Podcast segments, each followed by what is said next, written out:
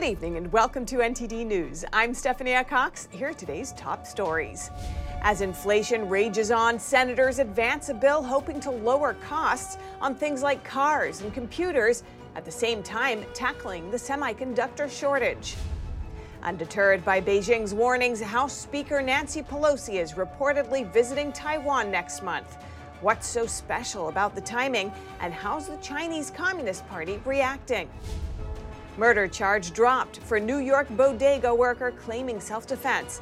That's after weeks of criticism against the so called soft on crime DA. A protest at the Supreme Court declared unlawful. Officers step in, taking with them some of the nation's top lawmakers. We'll tell you who was arrested. Planned Parenthood, but aimed at teens. Is this type of clinic coming to a California school? Concerned parents had something to say about the proposal. A Texas hospital is facing staffing shortages due to hundreds of employees testing positive for COVID 19. That's despite its vaccine mandate. We spoke with an epidemiologist to discuss natural immunity and ask the hospital whether they recognize it. Baseball's All Star Game is tonight. Unlike the All Star Games of other leagues, though, this exhibition remains competitive. We'll explain why that is.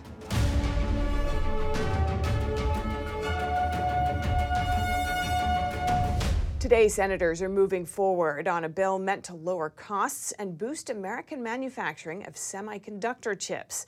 This has had support from both Republicans and Democrats. NTD's Melina Wisecup brings us more. On Capitol Hill today, senators kicked off their procedural votes for passing the CHIPS Act. It's their first steps towards passing a bill that would grant $52 billion to U.S. chip manufacturers along with tax credits.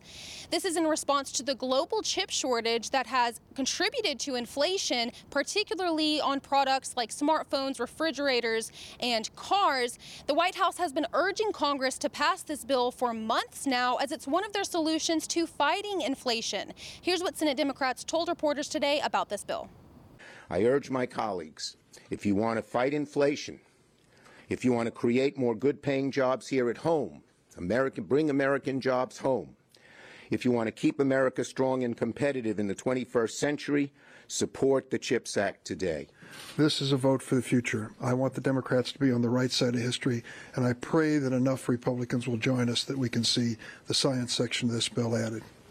Senate Leader Chuck Schumer wants to add to this bill investments in U.S. scientific development and technology. But he says if he cannot get enough votes to add that piece into the bill, they will just move forward with the smaller, scaled back version, including the CHIPS Act. Now, this CHIPS Act does look like it will move smoothly through the Senate. We've heard from Republicans over the past couple of months that they have support for this. Most recently, Senator John Cornyn says that we need to invest more in U.S. manufacturing here, saying that it, quote, quote, does nothing to protect the United States economy or national security to have another manufacturing facility located somewhere else around the world.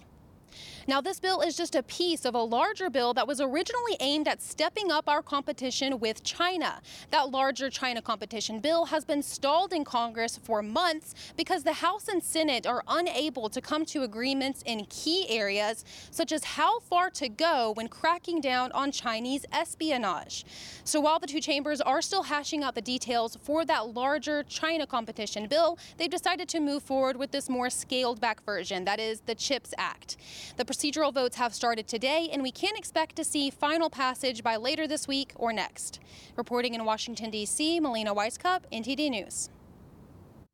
And staying on the Hill, House Speaker Nancy Pelosi is reportedly reviving plans to visit Taiwan. That's after canceling a trip in April. Beijing has lashed out at the U.S. in response. NTD's Iris Tao has more. Nancy Pelosi is reportedly packing her bags for Taiwan. That's according to a Tuesday Financial Times report that cites six people familiar with the trip they say is slated for August. And if that actually happens, the House Speaker will be the highest ranking American lawmaker to visit the island in decades. The demonstration of support for Taiwan against China's bullying, that's what's that's the critical issue. The visit comes at a delicate timing as the Chinese military, which has long been suspected of planning an invasion to the democratically ruled island, is commemorating its founding anniversary in August. It also comes as Xi Jinping is seeking to extend his reign in the Communist Party's Congress later this year. And Beijing is already lashing out. Its foreign ministry warned on Tuesday that Beijing's relations with Washington will be severely damaged if Pelosi visits Taiwan to show support. But Seth Cropsey, president of the Yorktown Institute, tells NTD that he doesn't think the regime would actually do anything drastic that would lead to escalation. Xi Jinping and his um, and the Communist Party are uh, distinguished for several things. Bullying is one of them, and making a lot of fuss is another. The Financial Times also noted that some in the White House had expressed concerns about the trip. But Joseph Bosco with the Global Taiwan Institute tells us that he hopes Biden will make clear the United States' commitment to defend Taiwan. There are people who are nervous about doing anything that uh, makes uh, Beijing upset, but it's time we got over that and started just doing things that make sense from a U.S. policy standpoint. Meanwhile, Biden and Xi are slated to hold an online meeting in the coming weeks in which Taiwan could be a topic of discussion. And in New York, Manhattan District Attorney Alvin Bragg has dropped a murder charge against the bodega worker who fatally stabbed an attacker. Back on July 1st, footage shows the bodega worker being accosted in his store. That's after the attacker's girlfriend's payment for snacks didn't go through, and an argument ensued. The man, Austin Simon, was then seen going behind the counter and shoving Alba before Alba reached for a knife on the counter. After weeks of pressure, including from Mayor Eric Adams, Bragg said he could not prove beyond a reasonable doubt that Alba was not justified in his use of deadly physical force. The reversal comes amid criticism that so called soft on crime DAs are endangering their districts by encouraging lawlessness with minimal repercussions. To discuss these issues and the case at hand, I spoke with Jason Johnson, the president of the Law Enforcement Legal Defense Fund. Jason Johnson, thank you so much for joining us. Good to be with you. Now, what's your reaction to the DA's dropping the murder charge against Jose Alba? Well, it's great news. Uh, certainly, it's what I think so many people have wanted over these last uh, several weeks. Uh, Mr. Alba never should have been charged. Um, I'm, I'm very, very pleased that uh, they've taken a second look at it and decided to, to drop the charges. Footage of what happened was available the whole time. And to many, it seemed like a clear cut self defense case. Do you think the DA should have made this decision earlier? Well, I do. I, I don't think Mr. Alba should have ever been charged. I think, eh, you know, anytime that you're uh, charging someone with second degree murder and there's lots of evidence available, you know, district attorneys should go through that very carefully before making a decision, especially in, an, in such an obvious self defense circumstance. Uh, this was this was something that really required their scrutiny, and in fact, probably should have been presented to a grand jury before charges were brought. That didn't happen. They jumped right on it to charge him, and I think it's it's just evidence that their inclination is to scrutinize more carefully what victims do than what perpetrators do. And uh, here was a victim who was who was being uh, bullied, shoved, potentially robbed, assaulted for sure. Uh, he was defending himself, and uh, they they they jumped uh, on charges very very quickly. I'm glad those charges are gone on behalf for for the sake of Mr. Alba and his family, but he should, never should have been charged. Do you think this sends a message to New Yorkers and potential criminals? And if so, what kind of message does it send? Well, I think the you know the message that has already been sent is that the district attorney's office is going to scrutinize what victims do more than they do what perpetrators do. And certainly they're going to scrutinize what police officers do more than people that would commit you know acts of violence on the streets. It is encouraging that they've dropped the charges but i really hope that, uh, that mr bragg and his staff take this as a lesson that you know this is not what the community wants. And if they feel like that that getting elected was a mandate to uh, uh, you know uh, further perpetuate these social justice notions of being a prosecutor, I think that this is a, an important lesson. I'm glad he's receiving it now. Jason Johnson, president of Law Enforcement Legal Defense Fund, thank you so much for joining us. Thanks for having me. We reached out to Alvin Bragg's office for comment, but they didn't get back to us before airtime.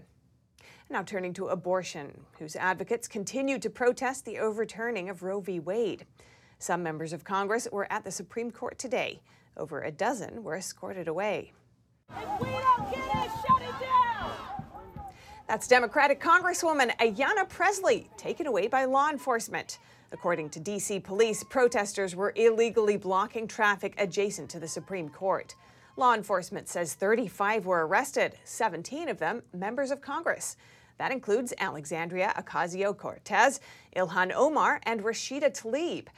Omar, commenting on her arrest on Twitter, said she'll do whatever it takes to protect what she calls a fundamental right. The highest court in the land has been fenced off for weeks.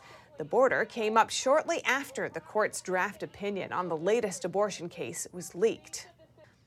A Planned Parenthood clinic specifically for teens, that might soon be the case in California. And because of a California law, they can get all the services they want without parental consent. Here are the details. Planned Parenthood is proposing to set up a clinic in a Los Angeles high school. According to the proposal between the abortion provider and Norwalk La Mirada Unified School District, abortions will not be performed at the site, but a range of other services would be provided to students. According to the proposal, students could, for example, get STD treatment or even IUDs, and could also be referred to other clinics operated by Planned Parenthood where abortions could be performed. Attorney Ryan Heath spoke to Fox News on the topic. He pointed out that Planned Parenthood is now a leading provider of cross sex hormones. According to Heath, there's nothing in the contract that would prevent Planned Parenthood from giving out those hormones. He went as far as to say that the district is trying to create transgender conversion camps. Under California law, all these services can be provided to minors without parental consent. The school district was scheduled to discuss the proposal on Monday until these protesters showed up. The footage you're seeing here was posted on Twitter by VPS Reports. The school district then issued a statement on Twitter saying they'll postpone the Planned Parenthood clinic discussion. The Board of Education has issued no further comments. It's not clear yet when the district will take up the proposal again. Reporting by Arian Pastar, NTD News. One of the largest hospitals in Texas is facing staffing shortages after over 400 of its employees tested positive for COVID 19. This comes after the hospital enforced a vaccine mandate and fired unvaccinated employees. NTD's Jason Perry has that story. Houston Methodist Hospital in Texas was the first hospital in America to mandate a COVID 19 vaccine for all of its employees. And in 2021, 153 staff members who refused the vaccine quit or were fired. Now the hospital is facing a staffing shortage as 400 of its employees reported testing positive for COVID. Houston Methodist CEO Dr. Marc Boom previously explained that the mandate was for preventing infection and spread to patients. Dr. Paul Alexander, however, didn't agree with the hospital's vaccine mandate. These vaccines should have only been offered and not mandated to the population. Alexander is an epidemiologist focusing on clinical epidemiology, evidence based medicine, and research methodology. He shares his work at drpaulalexander.com. He also served in the Trump administration as a COVID policy advisor. Alexander cited studies that indicate the superiority of natural immunity particularly to frontline people like nurses who were the healthiest among us, who were seeing people for, for two years, two and a half years in COVID, were almost for sure exposed, got infected, recovered, were naturally immune. And we know that Brownstone paper that I put out in Brownstone uh, with over 170 um, showing that natural immunity is superior to vaccinal immunity.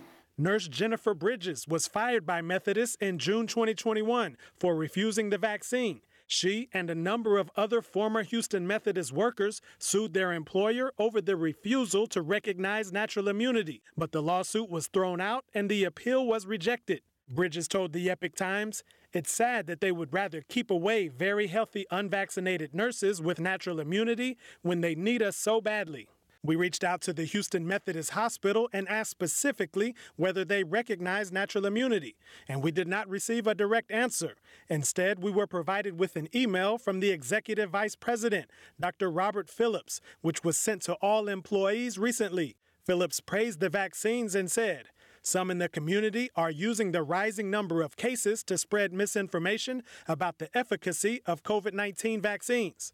Jason Perry, NTD News. In Nevada, a fire broke out at the Hoover Dam this morning. Fortunately, it was put out quickly before the fire department had even arrived. The Bureau of Reclamation says a transformer caught fire at around 10 a.m. They're still investigating what caused the fire. The people who took this video said they heard an explosion before the fire. No one was hurt, and the fire didn't impact the power grid.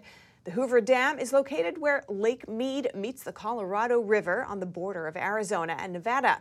The massive dam, completed in 1935, generates enough hydroelectric power to serve 1.3 million people.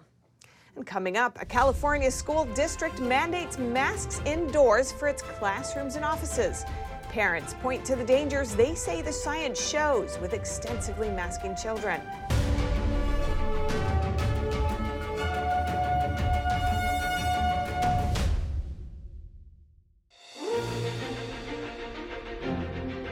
NTD's Capital Report. It's about getting answers, cutting through the fog of politics. It's about your questions and our chances to ask. What is the net impact of the American Congressman Graves? Thank you for joining us. We're speaking to those in power to find out what does this mean for the people. We're here so you're in the know. At The Nation Speaks, we don't just scratch the surface. We want to go wide and deep. Our viewers come away with a much richer understanding of the issues of the day. We really make a big effort to bring on different voices onto the show. We don't just talk to experts and newsmakers, which of course are extremely important, but we also want to hear from the American people. So, the people who are impacted by the policies and issues that we're talking about, because what they have to say is just as important to the national conversation.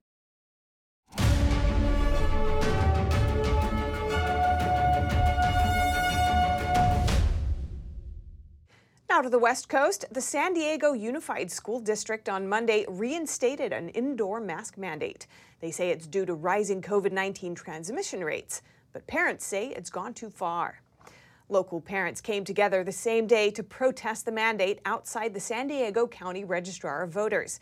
Parents say school boards have not acted in the best interest of students during the pandemic and that the new mask mandate doesn't follow the science. Many of these parents are running for a place on school boards across San Diego County. They say their effort is to return the focus to effective education. Earlier today, I spoke with Sharon McKeeman, a mother and the founder of the organization Let Them Breathe, who's now running for her local school board. Sharon McKeeman, welcome to our show. Thanks for joining us. Thank you so much. Now, you've been fighting mask mandates for almost two years now. What's it like to hear your school board announce a new mask mandate? Well, it's it's not a shock, unfortunately, because San Diego Unified has continued to do the wrong thing for students. But at the same time, it is deeply disappointing, and it is something that is just galvanizing our group and other parents uh, to stand up and oppose. Uh, San Diego Unified is the second largest school district in the state. I think the entire nation's eyes are on it right now. And what a lot of the transmission that a lot of parents are concerned about is these mandates spreading again uh, in advance advance of the school year. Their kids need to be able to breathe freely and share their smiles and engage in their education. Yesterday, your organization, Let Them Breathe, held a rally against these mask mandates. Can you tell me a bit about what parents are feeling and what are they thinking about this as well? Well, I think that what is really uh, especially heartbreaking and difficult right now is that this mandate is being implemented on students that are in summer school. So these are the kids that uh, incurred learning loss um, during the pandemic. They have, you know, things they need to catch up on. And so they're the ones who will be probably most harmed by the mask mandate. Of course, I think that parents are a little bit in shock that we're even ha- having this conversation again. The science is clear. Uh, the masks are not not effective, uh, they're not necessary for kids, but also studies are just confirming parents' concerns that they've been expressing for two years now, which is these masks, they do uh, harm social, emotional, uh, and academic development. Kids are seeing physical symptoms as well. And, and part of uh, the rally yesterday and the press conference is that there are a lot of parents that are stepping up to run for school board because they feel like they've been speaking out to their school boards and they haven't been listening. And despite all of those symptoms and outcomes that you've mentioned, the school board has said that if, if children don't want to wear the mask, then they can just learn from home. And there's plenty of research out there that even remote learning is quite harmful to children. So, do, should this option even be on the table? It shouldn't be on the table. Distance learning has been proven to be an absolute failure. Uh, in my school district alone, there was over a 300% increase in failing grades during distance learning. It has been, studies are showing that there's just in math pass rates a 20% decrease uh, when it comes to minority students. So we should be helping students recoup learning loss and get back to normal thrive and succeed. They're our next generation, not causing them further harm and further difficulty. You know, adults are out there going to baseball games, enjoying summer activities, while behind closed doors, kids are suffering behind masks again. And you've said that this is a pivotal moment to stand up for students. Why is that? Well, you know, I think this has gone on for two years. It's been way too long. And what we're hearing from San Diego Unified is, well, this will be two weeks. Well, we, we've heard that before. So it is a pivotal moment, uh, not just to not comply, because what we've seen is peaceful noncompliance works. We have a SMILE toolkit on our website that parents can use legal and advocacy resources that work to end uh, the statewide mask mandate. But also, parents are stepping up to run for school board. So parents um, across the state are filing to run for school board to serve and to lead and uh, you know help us get back on the right track. Schools shouldn't be about politics; they should be about education. In fact, you registered to run for school board just yesterday. Could you tell me more about why you decided to run? Yes, I picked up my papers and I'm I am uh, filing to run for school board. I think that. Uh, you know, I years ago couldn't have seen this coming, but I have a background in education. I've been incredibly involved um, in advocacy over the past two years. And again, uh, I am running to put kids first, to serve families. There shouldn't be division um, created by schools between parents and students and fiscal responsibility. I think there's a lot of parents also asking where did those COVID funds go? Why are students being harmed instead of serving them? And in the end, I would much rather step up to serve and lead than to continue to talk at a school board that's not dialoguing with parents and is not doing the right thing for them. Sharon McKeeman, mother and founder of Let Them Breathe. Thank you so much for joining us. Thank you. And we reached out to the San Diego Unified School District for comment, but we didn't hear back before airtime. Now to San Francisco's new district attorney, who has been on a firing spree after her predecessor was recalled. The new district attorney in San Francisco has fired at least 15 employees. Brooke Jenkins, the San Francisco DA, said in a statement last week that she made difficult but important changes to her management team and staff. She cited her promise to the public of restoring accountability and consequences to criminal justice. Among those who were fired was former San Francisco managing attorney Arcelia Hurtado, who headed the city's Innocence Commission. Hurtado expressed her disappointment on Twitter, writing, After over two years of tireless and devoted service to the city and county of San Francisco, I was unceremoniously fired without cause via phone by the mayor's appointed DA. She included her ethnicity and sexual orientation in the tweet. Brooke's predecessor, Chesa Boudin, was recalled on June 7th amid criticism of a citywide surge in crime, homelessness, and drug usage in public. Daniel Hall, NTD News, California. And California union members may be in for a tax break, according to a new California law. But there are still questions about whether the state can afford it. Governor Gavin Newsom recently signed Senate Bill 189 into law. This bill intends to offset a portion of costs associated with union membership by way of tax credit. Any potential credits are at least two years away. Legislators will need to determine in 2024 if the state has enough funds to pay for it. More legislation is needed for the program to begin. The Union Food and Commercial Workers Union praised the program, saying it levels the playing field for union workers. But fiscal hawks have criticized the credit, the first of its kind in the nation. John Moorlach, a former Republican state senator from Costa Mesa, told the Epoch Times this is a massive gift to union members. We're in one of those eras again where an association is wielding too much power. Labor, restaurant, and teachers unions have poured millions into Newsom's campaigns. Most recently, donors spent large sums of money to fight the 2021 statewide effort to recall him. California's largest union, the Service Employees International Union, or SEIU, Local 100, boasts nearly 60,000 members. The union has contributed nothing this year to Republican candidates. According to Open Secrets, 99% of SEIU's political contributions went to Democrats or for efforts against electing Republicans. Daniel Hall, NTD News, California. A number of shootings have occurred in recent weeks. Could they be connected in some way? One researcher told NTD's The Nation Speaks that the media might be partly fueling them. In May 10th of this year, 10 people were killed in Buffalo. 21 were killed in Uvalde, Texas, 19 of them children. On July 4th, a gunman in Highland Park, Illinois, killed 7 and wounded 25. Media often shows and repeats the names and faces of the gunmen. But how often do we see the faces of victims in the news? NTD's The Nation Speaks spoke with Gregory Perreault, He's a journalism professor who has studied media coverage of mass shootings. He says far too much attention is given to the shooters. When one shooting event happens, there tends to be a bit of an uptick in a number of shooting events that follow. We've certainly seen this in recent days. Part of that might be due the attention shooters get from the media. Perreault says that many shooters seek that attention. One example is the statements that some of them write. Those are designed explicitly for journalists to share. Um, and that's part of the shooter's agenda in writing such a thing, that journalists will be sharing them um, and will be sharing them widely. He says that media should say the shooter's name only once after officials announce it, but shouldn't keep repeating it. In July of 2012, 12 people were killed at a movie screening in Denver when a gunman shot into the crowd. One of the victims was 24 year old Alex Teves. His father, Tom, told The Nation Speaks about the media coverage his son's killer was getting. I've read articles in six paragraphs that the name of the individual who shot my son was mentioned 41 times.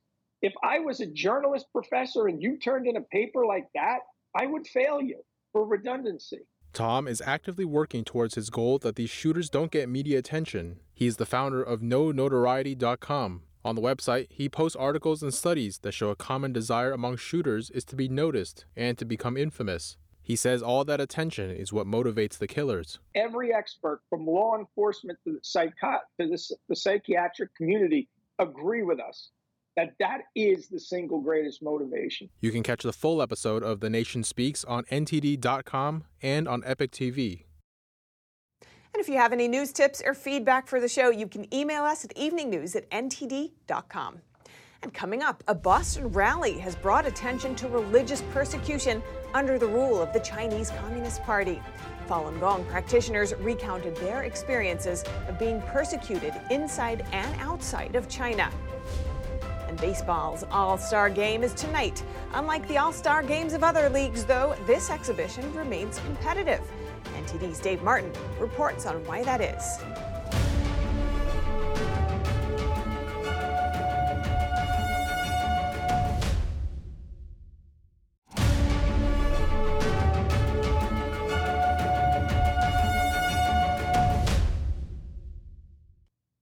In July 1999, the Chinese Communist Party, or CCP, launched its notorious persecution against the faith group Falun Gong. Under the decades long clampdown, a staggering number of practitioners have been kidnapped, illegally imprisoned, and even tortured to death. This past weekend, a rally in Boston called for international attention to the ongoing atrocities in mainland China and beyond. Here's more. July 20th of this year marks the 23rd anniversary of the persecution of Falun Gong in China. To observe the date, a rally was held at the Boston Common, a public park in downtown Boston. Luan Shujun is a Falun Gong practitioner from the northern Chinese city of Heilongjiang. In 2008, he was illegally detained by police in Beijing. When I was arrested, I was taken to a detention center where a man named Xu Yong from the 610 office in Chaoyang District Police interrogated me. The first sentence he said was, Luan Shujun, we have investigated you and we know you are a good person. From his words, I could tell that the CCP knew that Falun Gong practitioners are good people, and all they wanted was to suppress and persecute us. The 610 office is an extra legal agency established by the Chinese Communist Party on June 10, 1999. The office has the authority to override China's constitution and laws. Its sole purpose is to monitor and enforce the persecution of Falun Gong.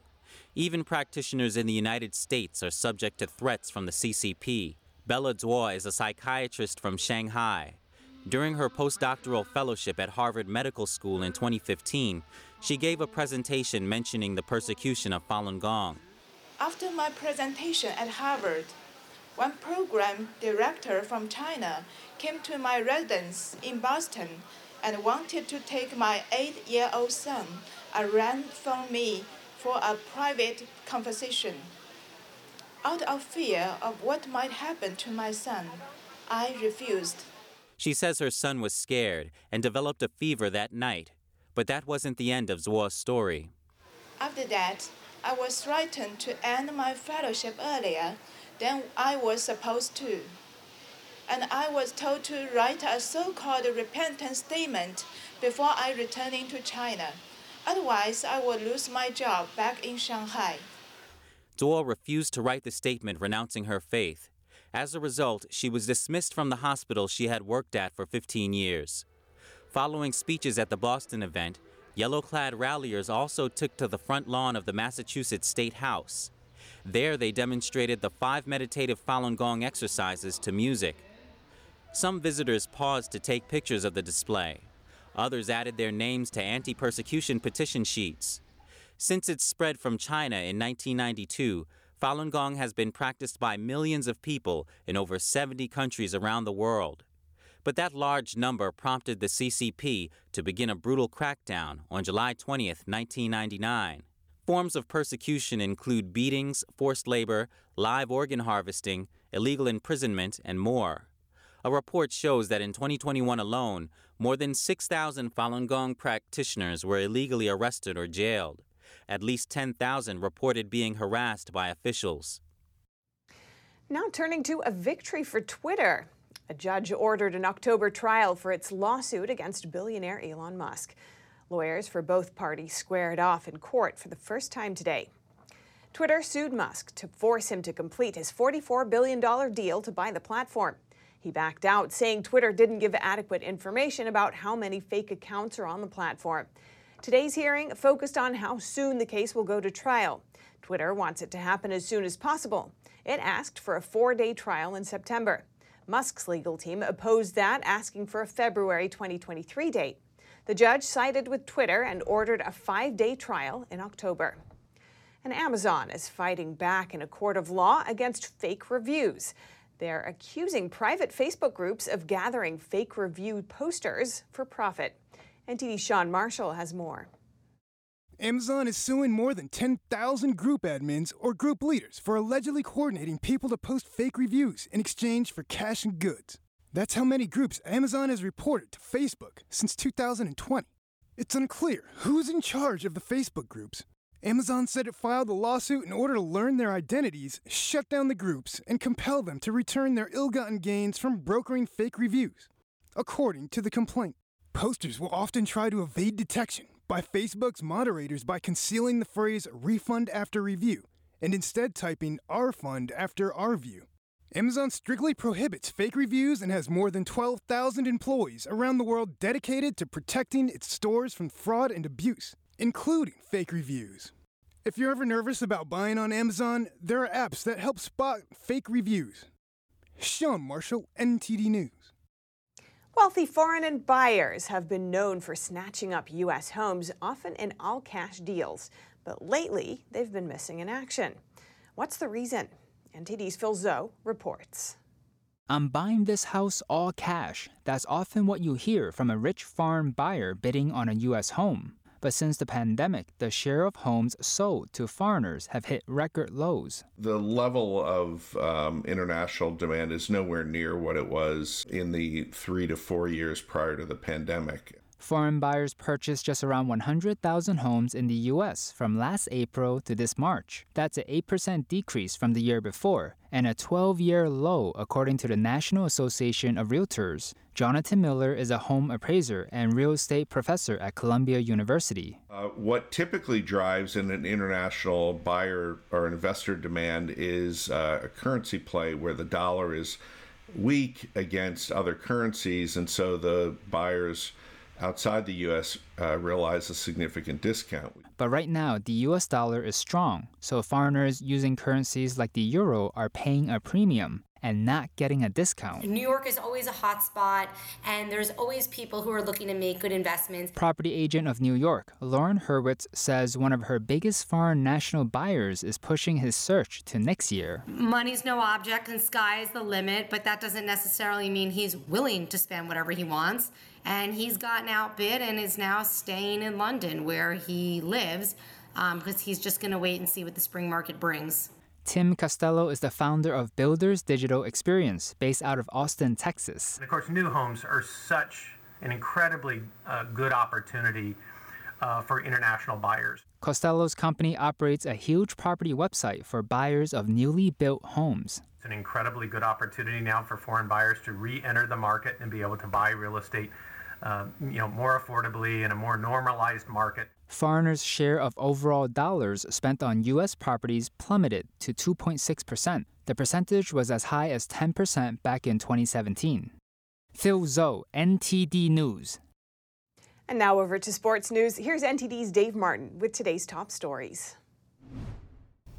Baseball's All Star game is tonight in Los Angeles, with Dodgers star Clayton Kershaw set to start for the National League while the American League counters with Tampa Bay's Shane McClanahan.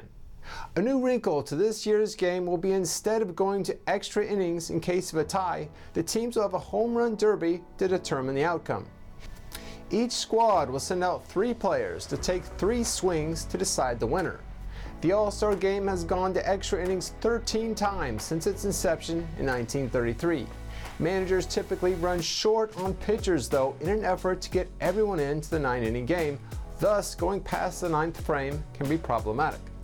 The American League has dominated this exhibition of late, having won 8 in a row and 20 of the last 23 to take a 46 43 overall lead with two ties. The event differs from the All Star games of the NBA, the NHL, and the NFL's Pro Bowl in that baseballs, which is mostly a non contact sport, is actually competitive. Tonight's game starts at 8 o'clock Eastern Time. In basketball news, Brittney Griner has now been detained for more than five months in Russia, and her trial isn't set to resume until July 26th. But President Joe Biden today signed an executive order aimed at punishing criminals and government officials who hold wrongfully detained Americans captive. The order relies on the Robert Levinson Hostage Recovery Act. The act authorizes the president to impose sanctions, such as revoking visas on those believed to be involved in the wrongful detention of U.S. citizens. In addition, the State Department is adding a new country risk indicator marked as D for detention to warn travelers about where there's believed to be a higher risk of detention. The indicator will be initially applied to China, Burma, Iran, North Korea, Venezuela, and Russia. In NBA news, the Phoenix Suns have officially re signed center DeAndre Ayton to a four year, $133 million deal, matching the offer Ayton signed with Indiana. Because he was a restricted free agent, Phoenix had the right to match any offer. The significance of the deal goes beyond keeping him with the Suns, though. Ayton had been rumored to be a big part of the possible trade for Brooklyn superstar Kevin Durant. Now, with the new contract signed, Ayton can't be dealt until January 15, 2023 at the earliest. Durant, who requested to be traded from Brooklyn on the eve of free agency, was rumored to be interested in coming to the Suns. He would certainly have come at a significant cost, though, yet it seems unlikely Phoenix would include stars Chris Paul or Devin Booker in any trade, making the 23-year-old Ayton the most logical centerpiece of any deal. The 6'11 center averaged 17 points and 10 rebounds a game last year in helping the Suns to the best record in the league. Ayton was suspended for 25 games though in 2019 for violating the league's anti-drug program. This season, he was benched for part of Phoenix's Game 7 loss to Dallas after appearing to exchange words with head coach Monty Williams. The NBA season tips off on October 19. That's all for your sports news today. Back to you, Steph. Thanks, Dave. And coming up, Ukraine's First Lady Olena Zelenska is visiting the United States. Who has she met so far and what's on her agenda? And for the first time ever, the UK temperature has exceeded 40 degrees Celsius or 104 degrees Fahrenheit. Will there be relief anytime soon? Find out more in just a moment here on NTD News.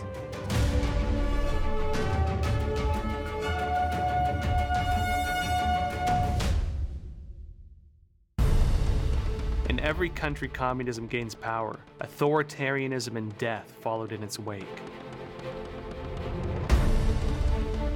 Communism promises a world without suffering, and yet, in its execution, does the exact opposite.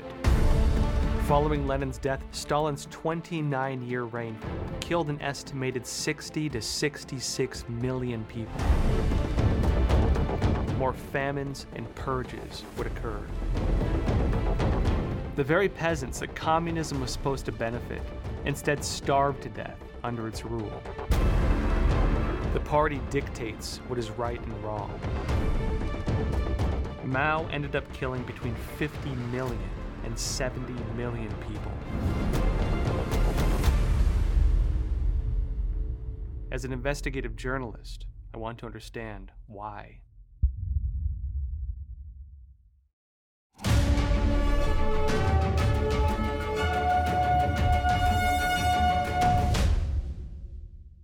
Ukraine's First Lady Elena Zelenska is on a high profile trip to the United States this week. Her first stop was in Washington, where she met with Secretary of State Antony Blinken. The State Department said the secretary assured Zelenska of U.S. commitment to Ukraine. This really was uh, an opportunity for the secretary to underscore the United States' uh, comprehensive and enduring commitment to uh, the people of Ukraine. Uh, he had an opportunity to commend the First Lady's uh, work to support the many civilians, Ukrainian civilians, who have been uh, in different ways impacted by uh, this brutal war against Ukraine. Zelenska's visit includes a meeting with her American counterpart, Jill Biden. This is the second time the two First Ladies have met since war started. Previously, Zelenska hosted Jill Biden on Mother's Day during her unannounced visit to Ukraine. Since then, Zelenska's media exposure has increased. She has promoted counseling millions of Ukrainians now dealing with grief and trauma. Next on the First Lady's itinerary is an address to U.S. lawmakers in the Congressional Auditorium at the Capitol on Wednesday. And over in the UK, after the warmest night on record on Monday, Britain has today for the first time seen temperatures over 40 degrees Celsius or 104 Fahrenheit, breaking the previous record by more than one degree. The intense heat is bringing about fires and drought. Fortunately, showers are on the way for some parts of the country. NTD's Eddie Aitken has more. Temperatures have reached 40 degrees Celsius for the first time in the UK with 40.2 degrees recorded at Heathrow Airport and in Coningsby, Lincolnshire on Tuesday. The Met Office say many other places of England also saw temperatures of nearly 40 degrees, including Cambridge, Kew Gardens, Northolt and St James's Park in London. A tourist from Alaska said their London hostel was so hot they wanted to find a park close to the Thames and get some breeze and shade. Yeah, this is uh, this is pretty extreme. We weren't expecting this from London but we're just to suffer through it because we're here for two days. We're to make the most of it, and uh, yeah, we're sweating a lot. It comes after the UK experienced its warmest night on record on Monday. The London Fire Brigade declared a major incident on Tuesday afternoon as firefighters battled several significant fires across the capital. Firefighters attended a fire at Dartford Marshes in Kent on Tuesday Around 60 firefighters were called to tackle a wildfire at Lickey Hills Country Park near Birmingham on Monday. Fire services from around the country were called to a field fire in Cheshunt on Monday afternoon and fought the blaze spread over roughly 200 acres until 1 a.m. on Tuesday. Experts are worried about the possibility of major wildfires tearing through the countryside, endangering wildlife. The National Trust has warned against lighting barbecues or campfires in open countryside and dropping litter such as glass bottles. Drone footage filmed on Monday showed the Bedwr Llynnon reservoir dried up as Wales recorded its highest ever temperature. A bridge, which is usually submerged, is seen in the footage over the dried bed. However, residents in Cornwall were lucky as a thunderstorm hit the country in the morning and relieved the heat. The Met Office said Wednesday is going to be hot, much less than Monday and Tuesday. Eddie Aitken, NTD News. And France is suffering from a severe drought. Lavender and sunflower crops have been hit especially hard. France is the largest lavender producer in the world, and parts of southeastern France are famous for lush fields of purple that blanket the area in the summer. But this year, large areas of lavender and sunflower are dying. Here's NTD's John Dee with this report. This region in southeastern France is renowned for its stunning summer displays of sunflowers and lavender. But this year, the famed crops in the Alpes de Haute-Provence are desperate for more water. The water table has not been replenished enough to cover the needs of arable farmers, already parched by the lack of rain over winter last year. There was also not enough rain during the spring. This sixth generation farmer says this year's sunflower harvest is looking bleak, with almost half the usual yield set to be lost. Sunflowers are affected because it is a plant which is sown in spring, and so their raising and sowing have been difficult. And to have sunflowers like this, we had to do two rounds of watering, and we may need two more before the harvest. When normally we do one round of watering. So we are multiplying the water intake by three or four. France is the largest producer of lavender in the world. Famed for its lavender and truffles, this commune is a popular draw for tourists wanting to see the lush fields of purple that blanket the area in the summer. Valensole boasts the most lavender fields in France, but farmers say the extreme heat this year will see lavender harvests fall by half. Farmer Charles Aubry says this year's crop is one of the worst in his memory. Drought really is something this year which is very exceptional. We have had new harvesting techniques for 30 years, and it is the worst year in 30 years, except the years with hail. One out of 10 years we have hail. But this year, it is really the drought which penalizes. We are going to have half the harvest. If this weather becomes the norm, sunflower and lavender farmers will face a battle to grow viable crops. John Dee, NTD News. Coming up in Sweden, a first of its kind so called smart road is helping power an airport shuttle bus. It's part of the country's plans to achieve net zero emissions by 2045. Three orphaned bear cubs were rescued in Southern California after their mothers died. They will be released back into the wild when they're older.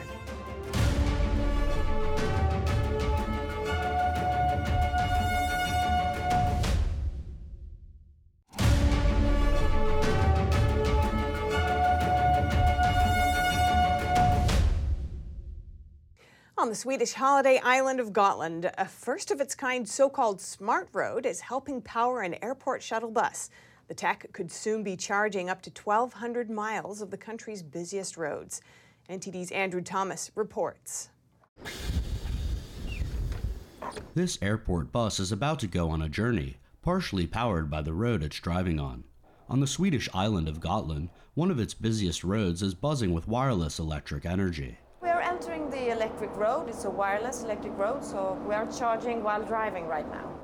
The Smart Road is a one mile long demo project on the outskirts of the island's biggest town, Visby. It works using dynamic wireless power transfer technology, allowing electricity to wirelessly flow from 5 foot long copper coils built under the asphalt to three receivers installed underneath the bus. The road is uh, identifying uh, this bus, and as as soon as we uh, drive over the coils, the road starts to transfer energy through the air to the bus. Electricity is transferred via induction, a technology that's seen in electric toothbrush chargers, modern stoves, and more. With this technology, you can have smaller batteries and you can charge while you go. The road is claimed to be a world first for charging larger trucks and buses. Carla Narson says the technology isn't wasteful. A management system detects approaching electric vehicles and delivers targeted energy just to them. It's invisible. So when you look at the road, you don't see anything. We have the management units under the ground.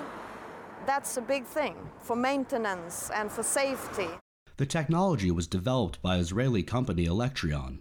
The company says tests have seen a 40 ton truck reach speeds of up to 50 miles per hour, while receiving an average charge of 70 kilowatts from the electrified roadway. If you have this together in synergy with the road system, electric road system, uh, dynamic charging means that you don't have to have a battery at all, or you can have a smaller battery, especially for the heavy traffic.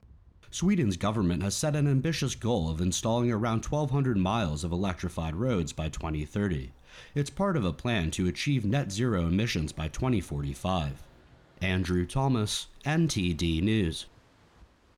And finally, in Southern California, three bear cubs were rescued from the wild after their mothers died.